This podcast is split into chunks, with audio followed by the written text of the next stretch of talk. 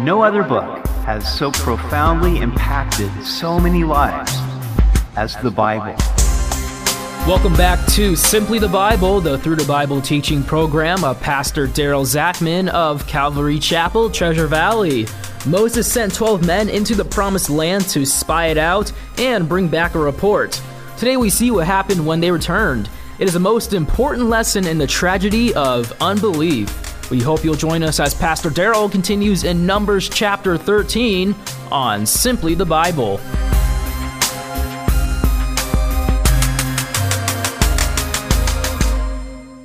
Today we come to a very great tragedy in the history of Israel. It had been over a year since the children of Israel had departed from Egypt. They had moved from Mount Sinai to the border of the promised land. God had prepared them with everything they needed to enter his rest in the land of milk and honey. The presence of God was with them as a pillar of cloud by day and a pillar of fire by night. He had promised to go before them to dispossess the inhabitants of the land. But before they went in, the people thought it would be a good idea to send 12 men to spy out the land. The idea pleased Moses, so he sent them out with instructions to gather intelligence about the land and the people. He also told them to bring back samples of the fruit of the land. After 40 days of reconnaissance, they returned. What we find in the spies' report is the good, the bad, and the ugly, but also the minority report from two of the spies. First, the good. We pick it up in Numbers 13 26. Now they departed and came back to Moses and Aaron and all the congregation of the children of Israel in the wilderness of Paran at Kadesh. They brought back word to them and to all the congregation and showed them the fruit of the land. Then they told him and said, We went to the land where you sent us. It truly flows with milk and honey, and this is its fruit. They couldn't deny that it was a fruitful land they had brought back a cluster of grapes that was so large they stretched it on a pole carried by two men. It truly was a land flowing with milk and honey, just as the Lord had said. If only they would have stopped there, realizing that God knew what he was talking about and God would surely bring them into the land. But they went on with the bad. Verse 28 Nevertheless, the people who dwell in the land are strong. The cities are fortified and very large. Moreover, we saw the descendants of Anak there. The Amalekites dwell in the land of the south, the Hittites, the Jebusites, and the Amorites dwell in the mountains, and the Canaanites dwell by the sea and along the banks of the Jordan. How many neverthelesses have cut off faith? We believe that there must be a God. We believe that He is good. Nevertheless, the circumstances in which we find ourselves have escaped his attention, or so we think. When it comes to trusting in God, there is no nevertheless, or at least there shouldn't be. As James wrote in his first epistle about somebody asking God for wisdom, he said, But when he asks, he must believe and not doubt, because he who doubts is like a wave of the sea, blown and tossed by the wind. That man should not think he will receive anything from the Lord. He is a double minded man, unstable in all he does. Do we trust in the Lord, or do we trust in what we see? Having faith doesn't mean turning a blind eye to the facts. It means that we see the facts in their relationship to God. The spies saw strong people, fortified cities, and tall giants, but they didn't see God. If they had, then they would have known that God was stronger than the people, mightier than the cities, and taller than the giants. We have faith in whatever it is that we fear. They feared the people and the giants, so they believed the people and the giants would defeat them. If they would have feared the Lord, then they would have believed that the Lord would defeat the strong people and tall giants. So, whom do you fear?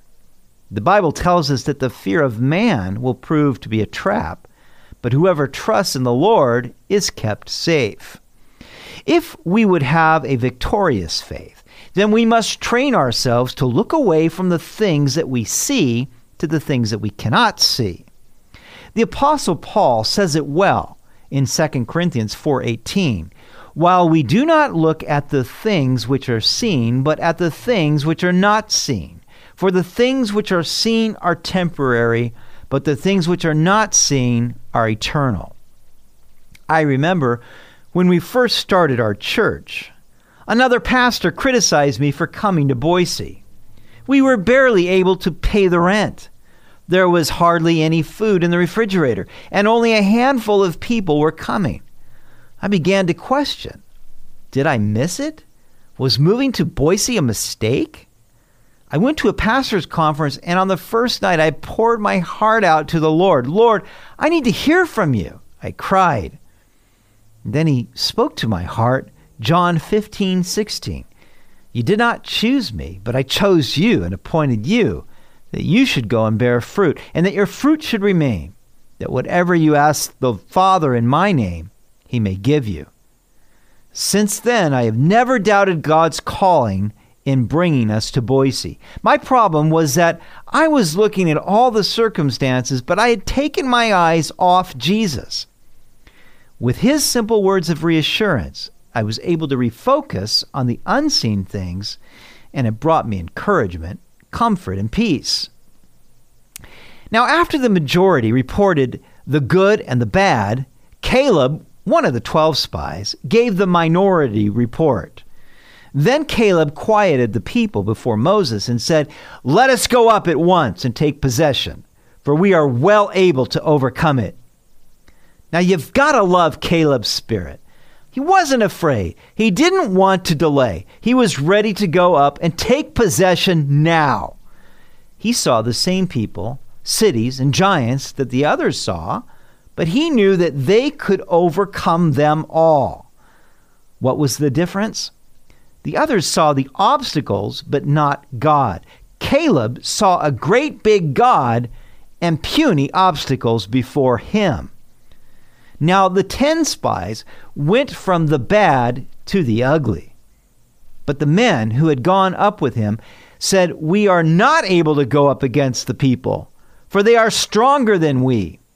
And they gave the children of Israel a bad report of the land which they had spied out, saying, The land through which we have gone as spies is a land that devours its inhabitants, and all the people whom we saw in it are men of great stature.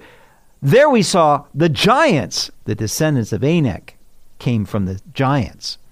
And we were like grasshoppers in our own sight, and so we were in their sight. Do you notice anything missing in this report? Starts with a G, ends in a D. If they had temporary amnesia, all they had to do was to look up and see the cloudy pillar hovering over the tabernacle that had led them to where they were camped. But they had exchanged their faith, if they had any to begin with, for fear. And fear causes a person to distort the facts. Were they really the size of grasshoppers compared to the nine foot giants? They had shrunk to the size of grasshoppers in their own estimation because they had allowed fear to make the giants bigger than they really were. The ugly part was that the God who had delivered them from Egypt and provided for them in the desert was completely forgotten and forsaken. Numbers chapter 14. So all the congregation lifted up their voices and cried, and the people wept that night. And all the children of Israel complained against Moses and Aaron. And the whole congregation said to them, If only we had died in the land of Egypt, or if only we had died in this wilderness. Why has the Lord brought us to this land to fall by the sword, that our wives and children should become victims? Would it not be better for us to return to Egypt? So they said to one another, Let us select a leader and return to Egypt. This was one of the greatest tragedies in all the history of Israel. The choices they made this day would turn a year and a half in the wilderness into 40 years. And what was their sin? The author of Hebrews tells us Hebrews 3:17. Now with whom was he angry 40 years? Was it not with those who sinned, whose corpses fell in the wilderness? And to whom did he swear that they would not enter his rest, but to those who did not obey? So we see that they could not enter in because of unbelief. As they stood at the border of the promised land, unbelief was the sin that shut them out. The Lord had prepared a wonderful rest for them but they failed to enter in because they did not believe. And the same is true today. Unbelief will shut you out of the wonderful, blessed life of rest that God has prepared for you. When you think that the seen things are greater and more important than God, then it shuts you out of experiencing His everlasting blessings. When they concluded that they couldn't take possession of the land of Canaan, then there was nothing left for them to do but to go back to Egypt. And Egypt is always a picture of the world. When we fail to take possession of the eternal things by faith, then there is nothing left for us but to settle in this world with its bondage of sin and death. What a tragedy indeed. Verse 5 Then Moses and Aaron fell on their faces before all the assembly of the congregation of the children of Israel. At least Moses and Aaron knew what to do. When the people complained and sinned against God, they fell on their faces and prayed. But Joshua, the son of Nun, and Caleb, the son of Jephunneh, who were among those who had spied out the land, tore their clothes. And they spoke to all the congregation of the children of Israel, saying, The land we passed through to spy out is an exceedingly good land. If the Lord delights in us, then he will bring us into this land and give it to us, a land which flows with milk and honey. Only do not rebel against the Lord, nor fear the people of the land, for they are our bread. Their protection is departed from them, and the Lord is with us. Do not fear them. Now we see that Caleb and Joshua were one heart in this. They believed God and saw the people's cities, and giants as bread for them to gobble up. When we see affliction and difficulty as our bread because we face it in faith and dependency on the Lord, then we are truly people of valor whom God can use. Verse 10 And all the congregation said to stone them with stones. Tragically, the bad and the ugly report weighed heavily with the congregation to the point that they wanted to kill Caleb and Joshua. The final stage of unbelief is to murder the righteous. God has invited every person to enter the promised land of his rest, but the only passageway is through the door of Jesus Christ. Don't let unbelief shut you out. Enter his rest through faith. And if you are facing giants in your life. Make sure you see them in comparison with Almighty God. If God be for us, who can stand against us? You've been listening to Simply the Bible, the Through the Bible teaching program of Pastor Daryl Zachman of Calvary Chapel, Treasure Valley. For more information about our church, please visit our website at calvarytv.org. To listen to any previous episodes, go to 941thevoice.com, click on Program Archives, and scroll down to Simply the Bible. Tomorrow we will see that because of the people's unbelief, the Lord threatens to wipe out the nation. Once again, Moses intercedes, God pardons them, but the cost to Israel is enormous. We hope you'll join us as we continue in the book of Numbers on Simply the Bible.